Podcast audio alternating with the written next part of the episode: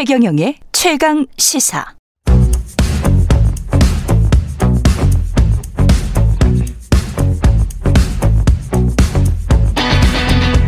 심리로 들여다보는 세상 이야기. 뉴스는 십니다. 네, 정치, 경제, 사회 등 우리 사회 다양한 이슈를 심리학적 관점에서 풀어보는 시간입니다. 최경영의 최강시사 뉴스는 십니다. 아주대학교 심리학과 김경일 교수님 나와 계십니다. 안녕하십니까? 네, 안녕하세요. 오늘은 제 이야기 같은데 꼰대 심리. 그, 렇게 말씀하시면 우리 얘기가 되죠. 예. 큰일 났다 이거. 예, 꼰대 심리 세대 차이 음, 음. 극복법.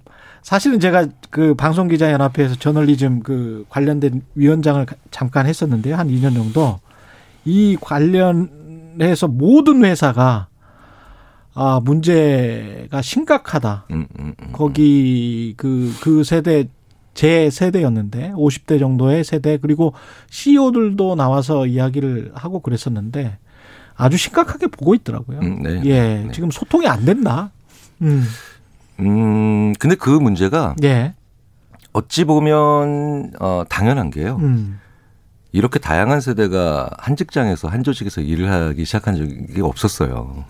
아, 그런가요? 네. 그러니까 무슨 얘기냐면 아, 예전에요. 예전에 그러니까 저희 예. 우리 예. 50대 초반이면 예. 대기업 사장했어요.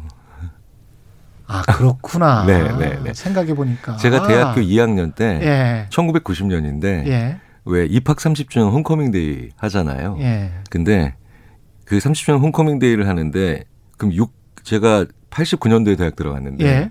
90년에 그 행사를 하면 60년에 들어오신 60학번 선배들이 오신 거잖아요.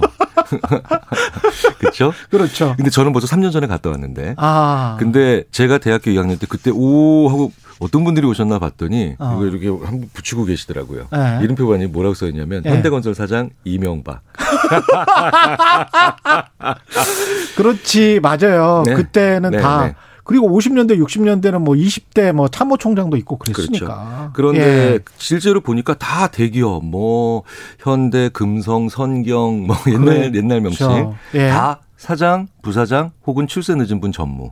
그렇죠. 그게 만 50세의 1990년의 스펙트럼이었고요. 근데 지금 20대들이 봤을 때는 50대들이 아직도 현업에서 그렇죠. 계속 일해. 제가 왜그 꼴보기 싫겠구나. 2019년에 제가 입학 30주년이라고 해서 예. 제 모교를 또 갔었죠. 예. 80%가 부장이에요. 그러니까 아. 예전보다 훨씬 점점 점점 점 고령화 사회 되고 예. 그 다음에 점점 점 사회에 기존의 리더층이 두터워지면서 음. 점점 점점 느려지죠. 예. 그러니까 그 얘기는 다양한 연령대가 일을 하고 예전에는 마주 볼 필요가 없었던 사람을 바로 앞 책상에서 혹은 같은 사무실에서 마주 보는 게 너무나도 당연하게 된 시대가 됐죠. 그러니까 당연히 그 갈등이 더 예전에 없던 어. 매뉴얼이 없는 그러네요. 심해질 수밖에 없죠. 집에서도 아빠 봐야 되는데 그럼요. 예.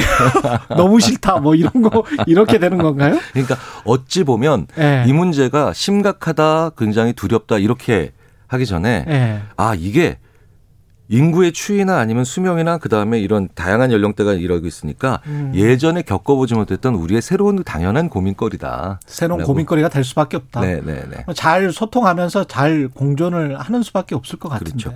그리고 저는 예. 이 문제에 대해서 힘들어하고 이걸 꺼내서 그러니까 심리학에서 이렇게 얘기하거든요. 직면한다. 예. 직면하는 한국 사회가 오히려 정상적으로 봐요. 음. 정상적이다고. 그러니까 왜냐하면 어, 옆에 나라 말씀드려서 죄송한데 일본 같은 경우는 그 직면을 잘 안 해요. 아. 그러니까 세대가 세대를 살짝 잘 피해가게 만들어놨어요. 말도 안 하잖아요. 그분들은 네, 네, 네. 좀 불쾌해도 말을 안 하잖아요. 네, 그래서 네. 이게 약간 이런 느낌이 들어 드는 회사를 가본 적도 있습니다. 50대가 5층에서 일하고 30대가 3층에서 일하는 듯한 이런 느낌. 어. 네, 그러니까 이게 왜 일본 문화가 문제를 잘 피해가잖아요. 잘 그렇죠. 덮고 가잖아요.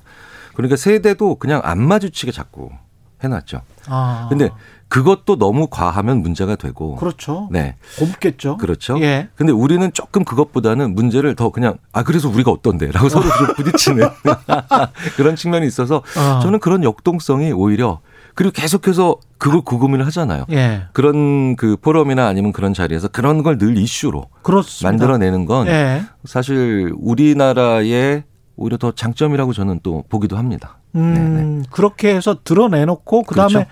뭔가 해결 방법을 찾으면 되는 거 아닙니까? 음, 그럼요. 네. 네. 오늘부터 한번 찾아보죠. 네. 예. 이게 지금 MZ 세대는 이전의 세대들과 심리적으로 뭔가 완전히 다릅니까? 음, 원래 그 이전 세대와 다음 세대는 음. 항상 이렇게 늘 충돌하면서 예. 어, 이렇게 왔는데 속도가 좀 빨라진 거고 아. 플랫폼이 좀더 어, 미디어나 아니면 디지털 기기나 심지어는 뭐 어, 스마트폰 같은 이런 다양한 device를 그러니까 좀 더 속도가 빨라진 것 뿐인데 예. 그럼에도 불구하고 IMF는 굉장히 중요하긴 하죠. 음. 디지털 기기 속에서 게임도 많이 해보고 메타버스 세상에 많이 들어가 본 세대이기 때문에 예. 왜 그 공정함은 굉장히 중요하죠. 음. 그 안에선 다 수평적이잖아요. 예. 그래서 왜 우리 이런 거 있지 않습니까? 어, 우리 학교 다닐 때, 예전에 학교 다닐 때 예. 부잣집 아이들을 보면, 음, 뭔가 조금 태생 자체가 다른 것 같은 그런 느낌. 음.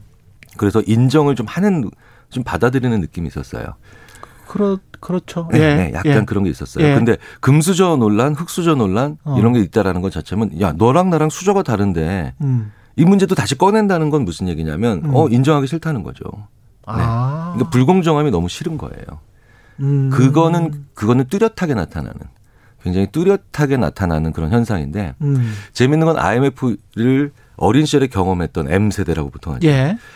밀레니얼 세대. 그렇죠. 왜 예. 우리만 피해를 봐야 돼라고 하는 예방적인 그런 공정함이 좀 강하고요. 아. 그런데 Z 세대라고 부르는 예. 이제 그 이후에 태어난 세대 훨씬 더 적극적이죠. 그거 나도 할 거야.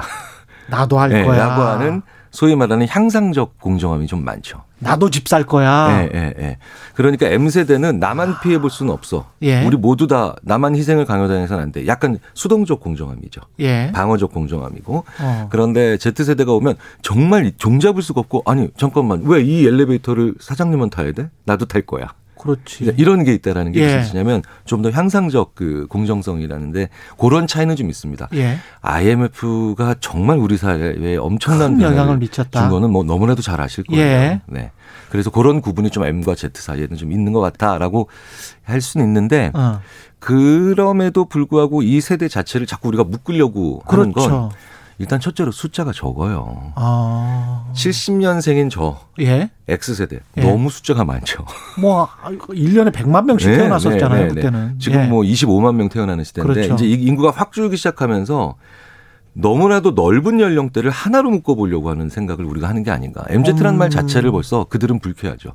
음. 만약에 어 1958년에 태어난 분과 58년 네, 개띠와 58년 개띠와 저 네. 70년 개띠를 네. 묶는다고 하면은 우리가 말도 안? 되죠. 말도 안 되죠. 그분들이 진정한 꼰대죠. 그런데 그렇게 예. 묶으니까 MZ라고 하는 말 자체에서 그 이 세대는 뭐지? 그 자체로 꼰대스러운 말인데 어. MZ란 말 자체를. 네, 그렇군요. 네. 그 안에서 사실 우리가 빈부격차도 있을 거고 형 성별 차이도 있을 거고 뭔가 좀 느끼는 게 다를 텐데 그걸 너무 그 세대 갈등만 부과시켜서 좀 과장하는 측면도 있다. 그- 그럼요. 예. 그 세대 차이보다 더 큰 건 세대 내에서의 편차인데. 그렇죠. 그렇죠. 예. 그런데 너희 세대는 이래. 어. 라고 얘기하면 어. 어, 굉장히 좀 이상하고요. 그렇죠. 그리고 나를 안 보고 어. 그 당시에 편하게 그러니까 아주 쉽게 보려고 하는 쉽게 이해하려고 하는 그런 단순한 모습을 보죠. 그렇지. 네, 그렇게 쉽게 규정 지을 수 있는 말은 아닌 것 같습니다. 네, 네. 문제는 아닌 것 같습니다. 홍경남 님이 사실은 이게 질문 구성 안에 나와 있는 내용이에요. 꼰대 문제가 인류 사임. 그렇죠. 뭐 2000년, 3000년 전에도 다 피라미드에 그렇게 써져 있었다며요. 네, 그런 요즘 정말 요즘 많죠. 젊은 것들 네, 걱정이야 네, 네, 뭐 네. 이런 거. 예. 그래서 저는 이런 칭찬을 안 하셨으면 좋겠어요. 제가 늘 말씀드리는데 예. 내가 오히려 칭찬할 때 세대에 대한 그 거리를 벌리는 칭찬을 하는 분들이 계세요. 음. 이런 칭찬이죠. 진심으로. 음. 너무 일을 잘해서 기특해서 와 자네 요즘 젊은 애들 젊은이들답지 않게 일 너무 잘하네. 이게 좀 이상한 말이에요. 아. 그러면 이 말을 들으면 예. 이분이 나를 칭찬한다는 느낌은 명시적으로 들어오지만 예. 이분이 나 같은 요즘 젊은 사람을 안 좋아하는구나는 비명시적으로 들어오죠. 아. 근데 명시적인 메시지보다 비명시적인 메시지가 더 오래 가잖아요. 그렇군요. 그러니까 결국 나도 싫어하시겠네. 음. 그러니까 이왕 하실 거면 음. 흔쾌히 그 한 끗 차이잖아요. 그렇죠. 잘 꼰대와 아닌 예. 사람의 차이가. 만약 예를 들자면 이렇게 하면 어떻게 뉘앙스를 주지 말아라 절대. 그렇죠. 네. 예. 오히려 이렇게 하는 분들은 인기가 많더라고요. 음. 오 요즘 젊은 사람들이 이런 걸 잘한다는데 네가 그런 사람이었구나. 이렇게 아. 얘기를 하면 둘 다 긍정하는. 예. 상대방 세대의 장점을 대표해서 나한테 보여달라는 얘기거든요. 음. 그러니까 어, 마찬가지죠. 후배 세대도 선배 세대들한테 이런 얘기하면 좀 그래요. 왜냐하면 만약에 어떤 신입으로 들어오신 기자분께서 선배님 음. 나이 드신 분답지 않게 옷을 너무 잘 입으시네요. 이러면 뭔가 한 방 먹은 것 같은 느낌이 딱 들어요. 그렇죠? 이 찜찜함은 뭐지? 네. 그러니까 당신이 당신 세대의 장점을 나에게 대표해서 보- 보여주고 있다. 예. 이 한마디에 어떤 그 분위기를 잡으면 예. 굉장히 잘 서로가 서로에게 그 시너지 효과 낼 수 있고 어. 잘 조화될 수 있죠. 네. 그 세대의 장점을 보는 게 가장 중요해요. 알겠습니다. 그렇군요. 그렇게 하면 그 세대의 장점을 보면서 소통을 하려고 하면 소통이 훨씬 더 쉬워진다. 그럼요. 그럼요. 유튜브에서 이수연님은 왜 나이도 젊은데 꼰대짓 하는 사람은 왜 그럴까요? 이게 사실 오늘 또 질문해야 네, 될 건데 네, 네. 그 젊은 사람들끼리 그 안에 또 꼰, 꼰대가 있다. 네, 그래서 사원이 대리한테 어 저 사람 너무 꼰대 아니야? 25살이 30살한테 느끼는 이 이질감 음, 음, 이거는 음, 어떤 건가요? 그러니까 그건 말씀드렸다시피 그래서 세대 내의 편차가 더 큰 거죠. 아. 네. 심리학에서 이런 젊은 꼰대라고 불리는 분들의 특징을 봤는데 몇 가지 유형이 있죠. 첫째, 네. 어린 나이에 성취감을 너무 크게 가진 사람. 음. 그러니까 세상이 안 변해야 돼요. 자기 룰이 맞는 거죠. 음. 네, 두 번째, 기본적으로 어, 나의 규칙이나 나의 규범을 조금 규칙이나 규범으로 굉장히 단순하게 세상을 이해하려고 하는 사람. 음. 그러니까 행위자가 중심이 아니라 행동 자 행동만 놓고 평- 평가하는 사람이 있죠. 예. 그러니까 만약에 길에서 침을 뱉었어요. 그럼 침을 뱉은 행동 자체가 무조건 안 좋은 거다. 그런데 사정이 얼마든지 있을 수 있죠. 그러니까 행위자를 안 보고 음. 오로지 행동만 보는 그런 약간 피상적으로 생각하는 유형들이 예. 젊은 꼰대들이 많죠. 아. 그러니까 모든 세대에 근데 그런 사람들이 있죠. 아. 그리고 더 재밌는 건 그런 세대 내에서 편차가 조금씩 조금씩 줄어들, 그러니까 그런 경향이 좀 줄어들긴 하지만 음. 그 일정 비율은 있다. 비율은 늘 존재한답니다. 아, 그렇군요. 네. 그러면 우리가 이제 세대차 MZ 세대와의 갈등을 뛰어넘어서 뭔가 이제 소통을 잘하고 기업도 이제 그 이것 때문에 음, 기업 문화 세미나도 많이 하고 그러십니다. 제가 알기로도. 그러면 어떻게 해야 되는지 노력을 부장님 이상 분들에게 권하고 싶은 말씀들을 쭉 좀 나열을 좀 해 주십시오. 예. 어, 제가 얼마 전에 어떤 회- 기업에 갔는데 예. 어, 아주 간단한 거 하나만 말씀드려 볼게요. 예. 제가 얼마 전에 어떤 기업에 갔는데 부장님이 제일 싫을 때가 언젠가요? 라고 했더니 저는 이렇게 생각을 예. 했어요. 회의 때 내 의견을 존중해주지 않을 때, 어. 뭐 아니면 뭔가 조금 자기중심적일 때. 예. 아니요. 부장님이 제일 싫을 때는 1등으로 뽑힌 게 다 박수 받았거든요. 예. 탕비실에서 양치질 할 때. 모든 20, 30대 분들이 이 기립박수를 쳤습니다. 그렇구나. 문제는 다르구나. 사소한 데 있어요. 완전히 다르구나. 네, 일단 소리, 냄새. 제가 자주 말씀드리잖아요. 이성을 이기는 게 감정이고 감정을 이기는 게 감각이다. 그래서 나의 내가 아. 예. 불편한 소리 내고 있지 않나? 내가 불편한 시각적인 어떤 모습을 연출하고 있지 않나? 한번 이렇게 잠깐만 자기를 다듬는 것서부터 돌아보는 것서부터 출발을 합니다. 눈, 코, 귀, 입으로 들어오는 걸 아무도 못 이기죠. 아, 그것부터. 그렇군요. 예, 예, 예. 그래서 그런 것부터 조금 어, 확인을 해보시고 음. 서로가 세대와 세대 사이에서 너무 불편한 불편한 음. 장면, 냄새, 소리 이런 것부터 조금씩 하시면 그 실마리가 보여요. 그때. 우리가 과거에 했던 것들이 이 젊은 세대들에게는 어, 저 사람 너무, 너무 이상해. 그렇죠. 네네. 그래서 어떤 기업은 정말 치카룸 만들고 음. 부장님과 평사원 사이에 갈등 대부분을 해결했습니다. 치카룸. 아, 네 네네. 그렇군요. 알겠습니다. 아, 조금 이제 아이디어를 얻을 것 같아요. 공적 영역과 사적 영역의 그 범위나 기준이 완전히 세대별로 다를 수도 있겠다라는 생각이 그럼요. 문득 드네요. 그게 바로 소리, 예. 장면, 그 다음에 냄새 이런 것들로도 얼마든지 그 된다는 거죠. 음, 네, 네, 네. 충분히 뭐 그런 식으로 해결을 할 수가 있겠습니다. 예, 좋습니다. 예, 아주대학교 심리학과 김경일 교수님이었습니다. 고맙습니다. 네, 감사합니다.